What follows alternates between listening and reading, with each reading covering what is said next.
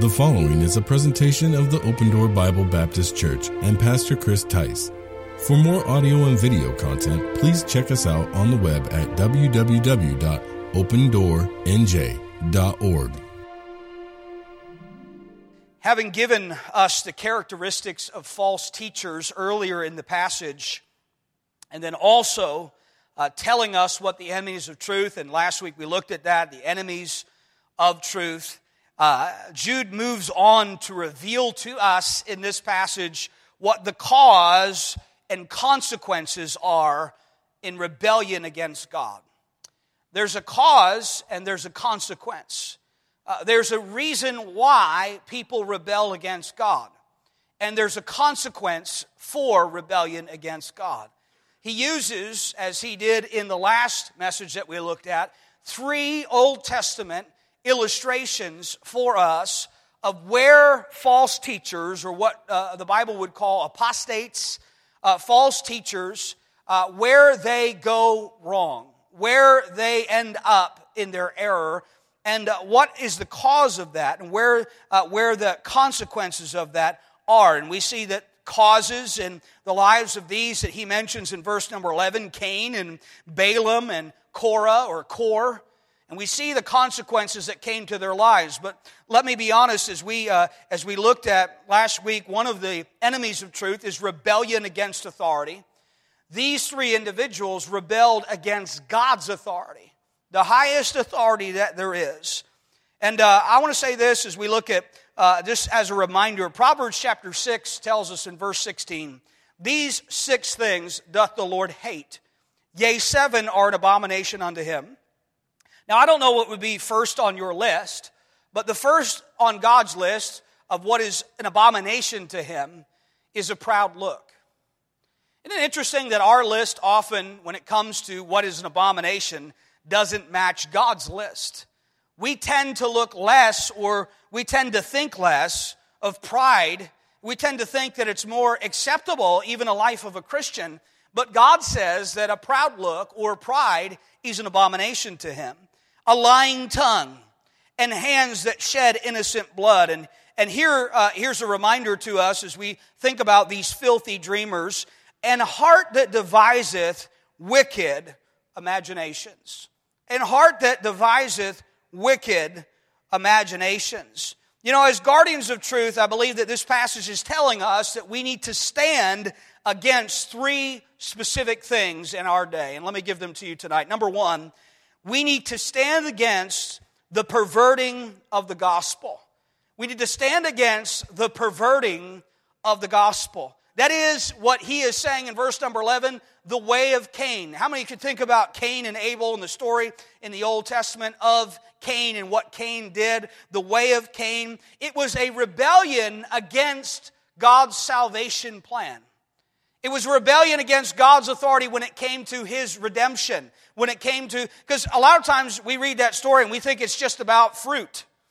It has nothing to do with fruit. It has nothing to do with Cain's garden. It has nothing to do, can I tell you that it's not a good passage to exegete for God's position on wanting us to eat meat rather than vegetables. That's not what the story's about.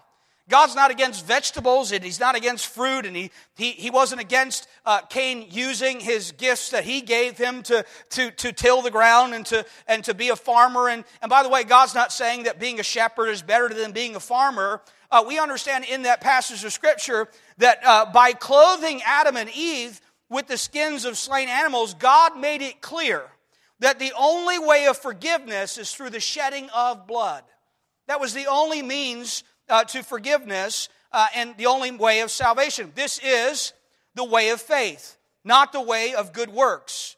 And so he's telling us, hey, salvation, how many know tonight? Salvation is by grace, through faith, and that not of ourselves.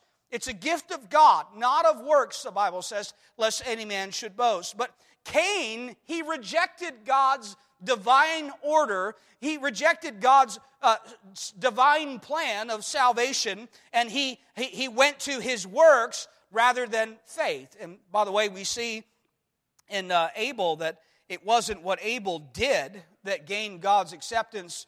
It's the fact that Abel, by faith, came to God and offered by faith what God required. Offered by faith what God called for. It was by faith that Abel's sacrifice was offered. And that is why God accepted it. God rejected Cain's offering because God rejected Cain. And the reason why God rejected Cain, because his heart was not right before God. That's what the Bible says. His heart was not right before God. You know, we understand that today, in the day and age that we live in, there's a perversion of the gospel. And that what God has called us to, believers tonight, God has called us to be guardians of the truth against the perversion of the gospel. And I tell you tonight that as we saw this morning in Mark chapter number 4, we need to be sure that we understand the gospel ourselves. We need to be sure of our own salvation. We need to work out our own salvation with fear and trembling. We need to understand our own condition. And a lot of times what happens, come on, are you with me? We who are familiar to tend to go soft on or think of, and I mentioned this I think last week, where folks in the church are, okay, when are we going to move past the gospel to something else? There is no greater truth that the church needs to hear over and over and over again than the gospel of Jesus Christ. And by the way, all of the Bible is about the gospel. And when we go to the Word of God, what we understand about God's Word is it's just the gospel retold over and over and over again. And all of these markers, all of these stories that are there for our learning are teaching us about the purity of the gospel of Jesus Christ and warning us against those that would pervert the gospel. And again, we've talked about, you know, the greatest compromise, I believe, in the church today is a compromise of not preaching the Word of God. Not preaching the Word of God. Preaching other things other than God's Word. Following after power, hungry, politicking, whatever it is that you want to say, but current events or just becoming popular people. You know, the pastors that are kind of just positioning or posturing themselves in popularity rather than just preaching the Word and being instant in season and out of season and rebuking and exhorting with long suffering and all the counsel of God and the doctrines of the Word of God. Because, hey, listen, tonight, let's be honest, the thing that is profitable to us is the Word of God. It's profitable to us for doctrine, for reproof, for correction, for instruction in righteousness. Hey, if we're going to be perfectly furnished unto the works that God has called, that He has before ordained that we would walk in, hey, we need to understand that what is going to bring us back to that is the preaching of the Word of God, not watered down preaching of the Word of God. But it begins with a watering down of the gospel first. And while many today are speaking about other things and ignoring the gospel, it's interesting that sometimes we just assume that everybody knows what the gospel is. And the truth is whenever we have opportunity to speak, we ought to preach the gospel. We ought to get the gospel in. Because I never want to assume, even here we are on Sunday night, I never want to assume that everybody sitting in the room is a believer. As a matter of fact, I've come to the position of believing that even many people who are current or faithful to church and church attendance, sometimes we're guilty of, we're doing it because we're just legalistic, which is a perversion of the gospel. Liberalism is a perversion of the gospel, but so is legalism. Cheap grace is a perversion of the gospel, but so is easy believism. You know, this idea that we could just, receive Christ on our own terms. That's not the gospel. When we come to Christ, we come on His terms or we don't come at all. That's what Jesus said. You come by the way of the cross or you can't come. I think Jesus was pretty cut and dry when He said, I am the way, the truth, and the life, and no man comes to the Father but by me. I mean, Jesus was very clear about that. There is, by the way, we're not going to say we're sorry as a church when we say there's only one way to God and there's only one way to a relationship with Christ. And by the way, it's not through church membership, and it's not through you being faithful. It's not by you becoming a Baptist. It's by you confessing with your mouth the Lord Jesus. It's by you repenting of your sin and turning away from your old life to Jesus Christ and being transformed through the power of the gospel of Jesus Christ.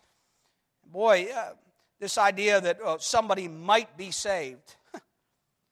The idea is sometimes I think we are trying to give false hope to people who have no interest at all in what the true gospel is.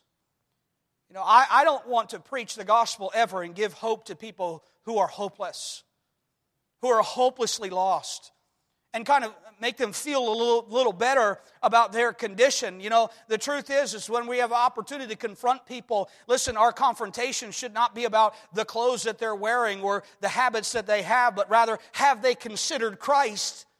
And have they looked at Jesus? And by the way, how many know that when you come to Christ, oh boy, it changes the way you dress, and it changes the way you walk, and it changes the way you talk, and it changes where you go, and the things you used to do, you don't do them anymore. But may we never as a church start with that. May we not with a church say, hey, listen, you need to clean up your life and quit this and quit that and start doing this and start doing that. And, you know, then we'll accept you as a church, and maybe eventually God will accept you. God forbid that we should preach legalism. God forbid that we should preach easy believism. There's not a 1, 2, 3, repeat after me prayer that brings people into the kingdom of God. It's by grace that we're saved through faith. It's not of ourselves. There is no works that any person can do to get their way to heaven. And if we're trusting in anything else other than the finished work of Jesus Christ, we are on sinking sand and we will perish. The perverting of the gospel is the way of Cain. It's a rebellion against salvation, and as guardians of truth, we must stand against it. Number two, the second thing that we must stand against is the promoting of compromise. The promoting of compromise. This is mentioned in the way of Balaam in verse number 11, where the first perverting of the gospel, the way of Cain, is a rebellion against salvation. The second thing mentioned is a rebellion against separation. How many know that when I separate from the world, I separate to God? Sometimes we focus so much on what we separate from that we forget that we are separate to God. That when I'm separate to God, think about it in the context of a marriage. If you would think about it in the context of a marriage relationship, it is not bad news, it is wonderful news. When I said I do to my wife, one of the things that I needed to assent to is that I would keep myself only unto her as long as we both should live. You know what that meant? I'm not going to cheat on her. Not with my eyes, not with my mind, not with my heart, and not with my body. Now, I'd like to say that I've held that vow perfectly, but I'd be lying to you. I'm a man. Come on, are you with me? We okay with that tonight? You know, I'd like to say that I've held to that perfectly. You say, oh, you're confessing something. Well, what's Pastor talking about? No, I'm not talking about with body. But how many of us know that there is a... There's a alluring, there's a temptation, there's a lust, and the Bible talks about that as an appetite that we need to manage. A man is drawn away of his own lust and enticed, and by the way, that's something that every man in the room has to deal with. That's something that we need to be careful of. And, you know, it's interesting as we think about the promoting of compromise, one of the ways that compromise was promoted by Balaam, the Bible mentions it in Revelation chapter 2 and verse number 14. It tells us the problem, but I have few things against thee because thou hast there them that hold the doctrine of Balaam, who taught Balak to cast a stumbling block before the children of Israel to eat things sacrificed unto idols. You know what that was? Spiritual adultery. And then the second thing was he mentioned in the doctrine of Balaam in Revelation 2:14 is to commit fornication. Well, that would have been cheating in other parts of their life.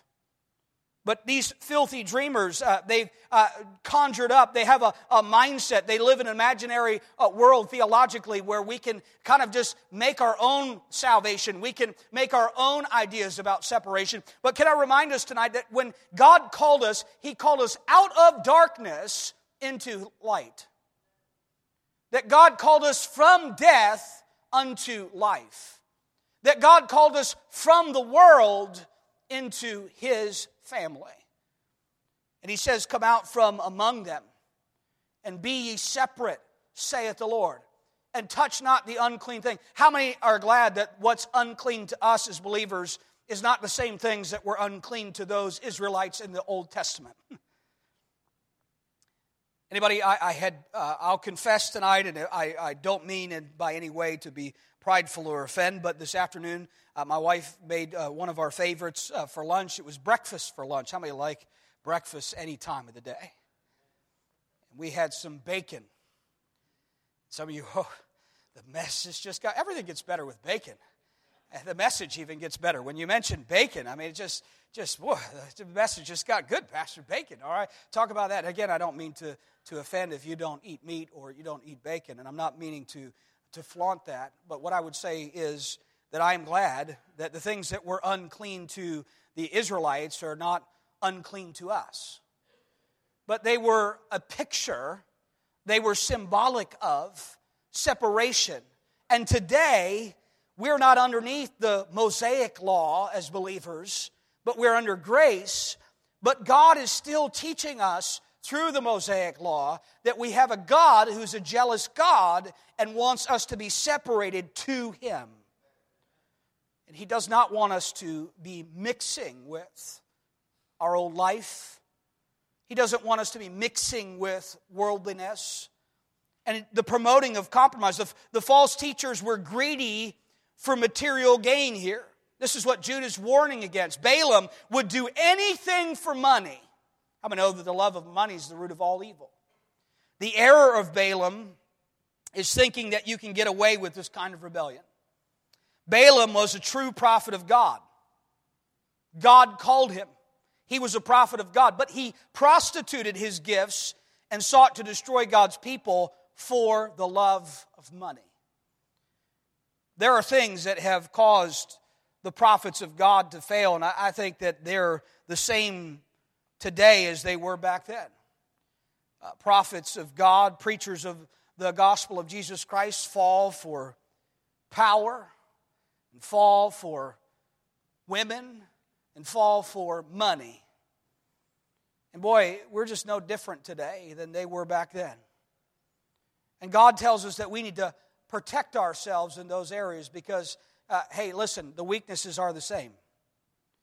In those areas, we need to make sure that we are guardians of our own heart and of the truth of God's Word. And you notice that there's people today that are preaching or compromising the area of separation.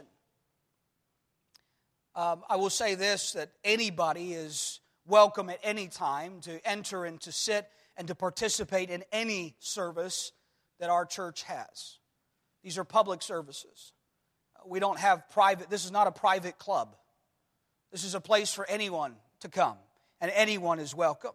But I will say this, not anyone is welcome to be in membership in our church. You know, the membership of our church is for born-again believers who are following Jesus, disciples of the Lord Jesus Christ. You know, that those are members of our church. We're not just trying to gain a following or just adding members to the church just because we want to have more members in the church. Membership, when it comes to church membership, I've been saved, I'm following the Lord Jesus Christ. Saved, baptized, disciples of Jesus Christ. Now, that's what God calls us. And there's the promoting of compromise today, the way of Balaam. And by the way, it's for money. You know, it's tempting. When you don't have a lot of money and you're limited in your resources, boy, it's tempting. We could do a lot of things, church, to get more money. We could do a lot of things. But boy, don't we be careful that that doesn't become the goal? That that's not why we're here? That our goal is not to just gain more money? That our goal is not, and listen, if you want to write a check for $1 million, I'm not going to ask where it came from tonight. Well, I tell you, I'm not going to stop preaching the truth no matter how many zeros you put on the check. The truth is not for sale. We're not going to become something else for money. We're not going to compromise the truth of God's word for money. I could think of a million things I could do with $1 million. But I tell you tonight, God is not broke. God is not broke. And my confidence and faith is not in what has clinked in the offering plate today, but in the God of heaven who is able to supply all of our need according to his riches and glory by Christ Jesus. The promoting of compromise, the way of Balaam, is the rebellion against separation. I just want to note that the doctrine of Balaam is you can violate your separated position and get away with it. That's the doctrine of Balaam. You can violate your separated position and get away with it. I often tire of this false teaching and preaching of what separation is, as if separation is us all becoming like one another. Separation is not you becoming like me. Separation is you being yielded to God. Separation is not where we all align in our preferences. Separation is where we all align in God's word. You know, a false separation can be built up within the church. A false standard of being a guardian of truth can be built up in the church where we don't smoke and we don't chew and we don't run with those that do. And, you know, we're holier than thou because we're separated. Hey, listen, the Pharisees had that kind of separation and they were lost. They didn't know Christ. We never think our separation is about our list of things that we use to prop ourselves up. What props us up, what holds us up, is the grace of God. And without his grace, we don't stand tonight. The promoting of compromise. And lastly tonight, the popularity of slander. The popularity of slander. As guardians of truth, we give ourselves to what the Word of God says we need to contend against. I believe tonight we need to contend against the perverting of the gospel. I believe tonight we need to contend against the promoting of compromise.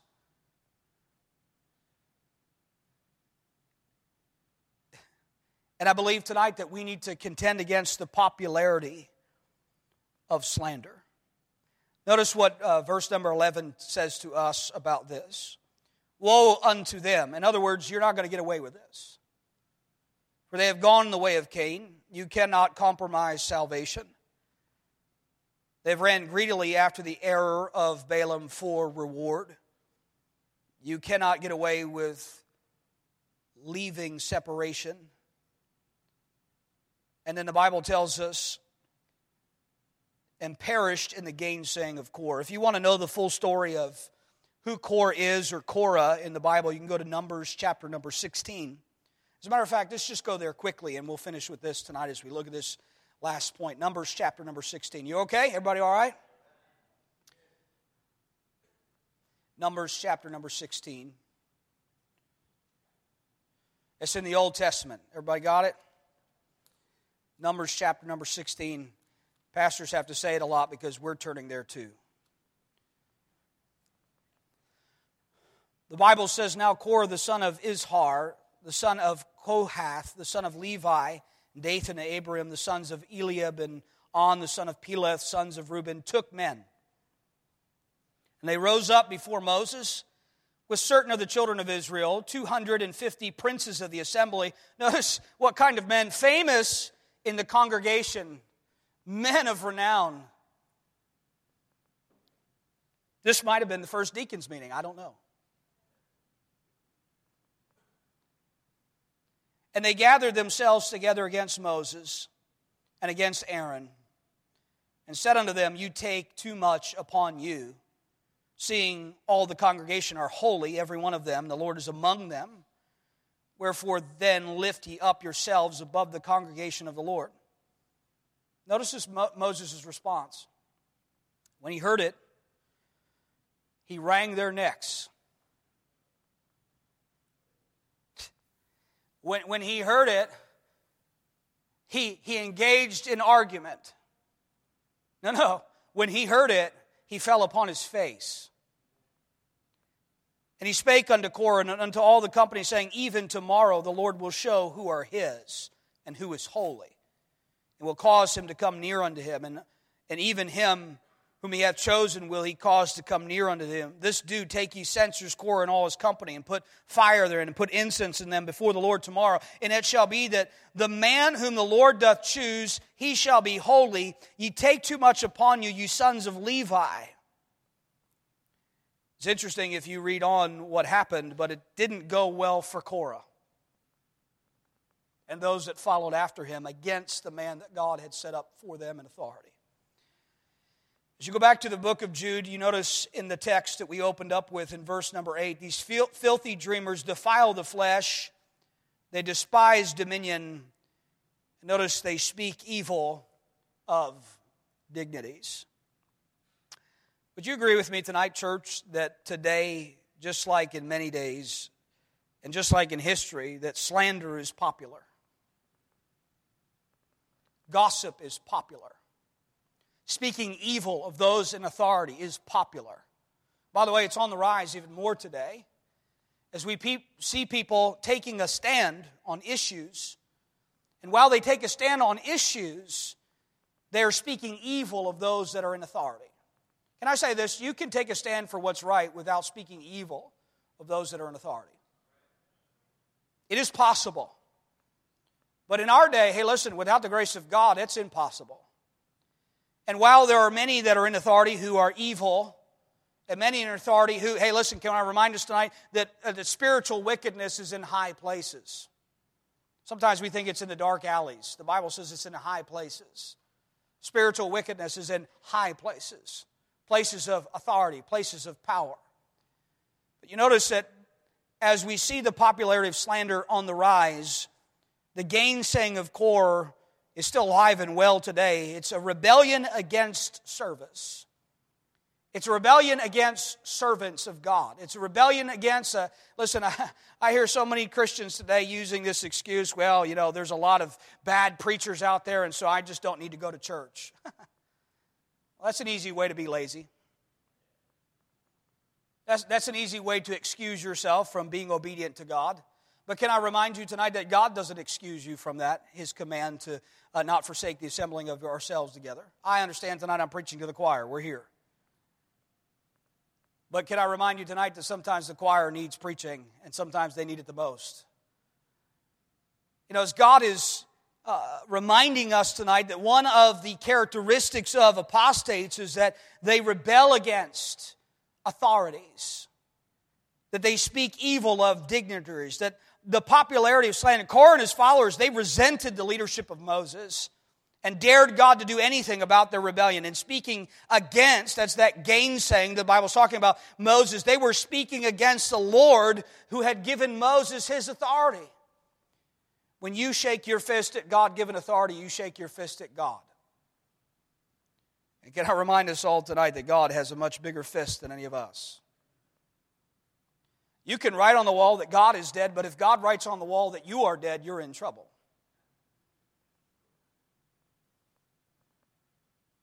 His word endures. His word stands.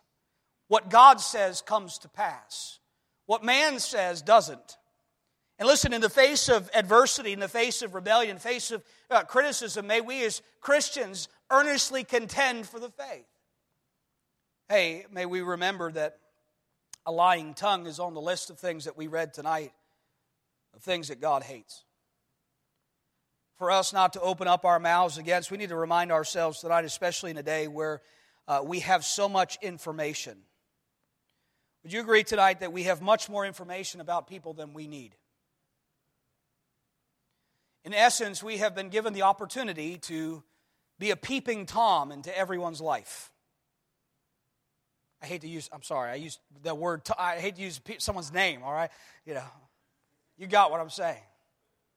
But to look into people's lives in ways that God never intended us to look into their lives. We have so much information tonight. But listen, what we do with the information is really shows our character, doesn't it? You know, just because it's available to look at doesn't mean you should look. Just because it's available to read doesn't mean you should read it. Just because it's available to your eyes doesn't mean that you need to indulge in it. As things become more and more available to us, may be reminded of the fact that, yes, as I can hear a lot of things, sometimes the decision I need to make as a believer is to turn it off. I don't need to listen to people slander authority. By the way, I don't care whether it's Christian authority or authority that's in government. And it doesn't matter whether we have a sitting president that aligns with your political views or not. Slander against those in authority is sinful.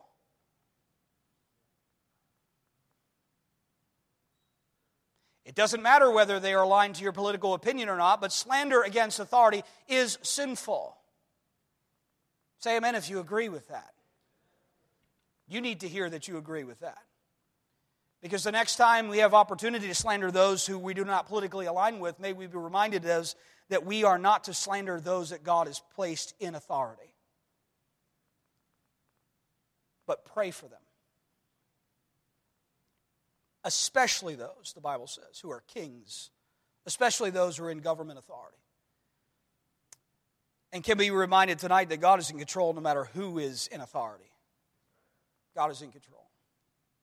In the case of Korah, he was rebelling against a good leader. He was rebelling against God's leader. He was rebelling against someone who was holy before the Lord. Boy, that's even more dangerous, isn't it? Boy, when we slander the man of God because we don't like what he's doing. We don't like what he's saying. And some people, they love to put themselves in a position of slandering God's men. I don't ever want to slander a man of God, a person that God's put. That's why I love jurisdiction when it comes to judgment, because as far as being an independent Baptist, you know what I love? The part of being an independent Baptist, the independent part. The fact tonight that I am not over what another man does in the congregation, God is.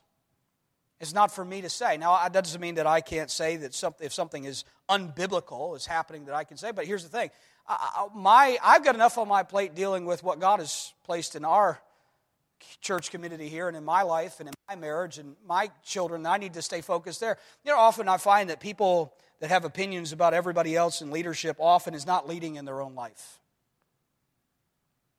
It's a deflection of. It's like the couch quarterback. The armchair quarterback.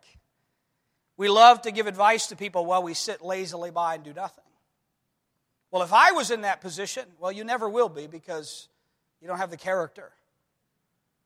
If I'm not serving God, listen, how many know that we should be so busy in our service to God that we don't have time for gossip?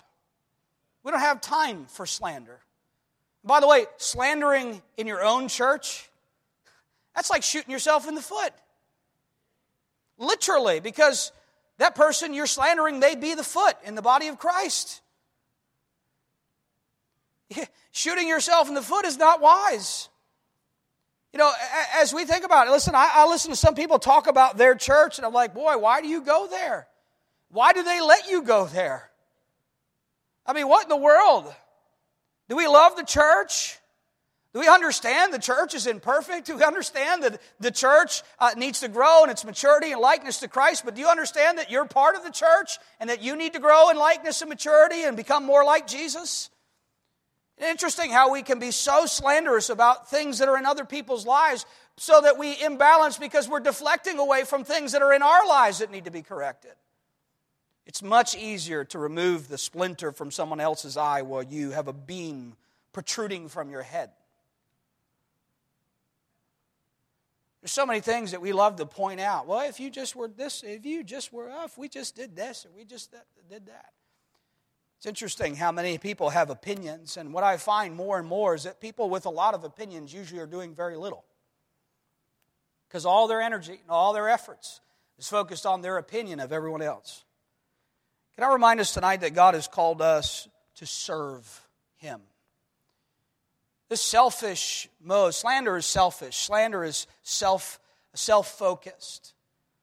Korah was lifting himself up, and he was forgetting that the only way to leadership in God's economy is humility. And what a great picture. He slandered Moses. What did Moses do? Fell on his face. Moses showed why he was a leader. He humbled himself.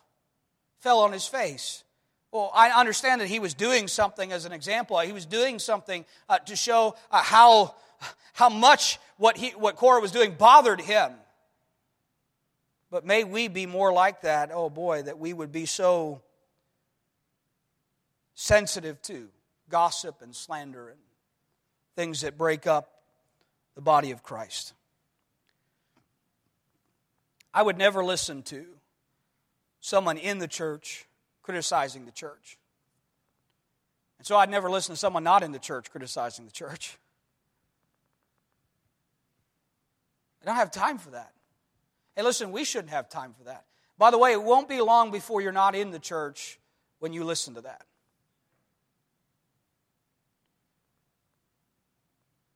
You know, sometimes the old preachers used to say after church, you go home and you have preacher pie and deacon dumplings and sister stew and brother broth. You just get your fill on just cutting everybody up. So many people are full of that. And the church is not better off for it. It's one of the major problems that breaks a church apart. When you start listening to someone, be critical. And I'm not just saying it because it's self-serving. I'm your pastor tonight and I understand.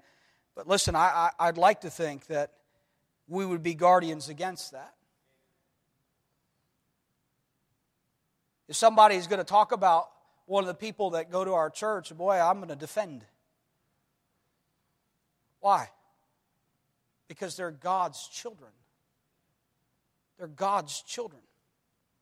You ever see the indignation that comes when someone talks about somebody's child? The indignation that comes to the mother? Not my. There's a protection there, isn't there? A maternal. Listen, that's the kind of love that we should have for one another. Love covers a multitude of sins. I'm not talking about we cover up sin here. But I'm talking about that we are so concerned and compassionate for one another that when there is sin, that we deal with it biblically. That we take heed to ourselves lest we fall, but that we also pursue restoration, peace, pray for, lift up those that are fallen, and love them. I think as God has called us in this passage, the guardians of truth, we must stand against, number one, the perverting of the gospel, the way of Cain, rebellion against salvation. We must stand against the promoting of compromise, the way of Balaam, rebellion against separation. And we must stand against the popularity of slander, the gainsaying of Korah, rebellion against service. God judged Korah and his followers, and he established clearly the authority of his servant Moses. If God has placed authorities in our lives, may we not have the characteristics of those who are apostate today, that hate authority and rebel against it. But rather, may we be, as believers should be, that we would prayerfully, respectfully, that we would submit ourselves to the authorities that God has placed in our lives, and that we would love them and pray for them and lift them up before Christ, especially unto those that are the household of faith. If God has used this ministry in any way to be a blessing to you, please take a moment to send us an email to info@opendoornj.org. Also, if you would like to support this ministry financially, you can do so online at opendoornj.org. Thanks for tuning in.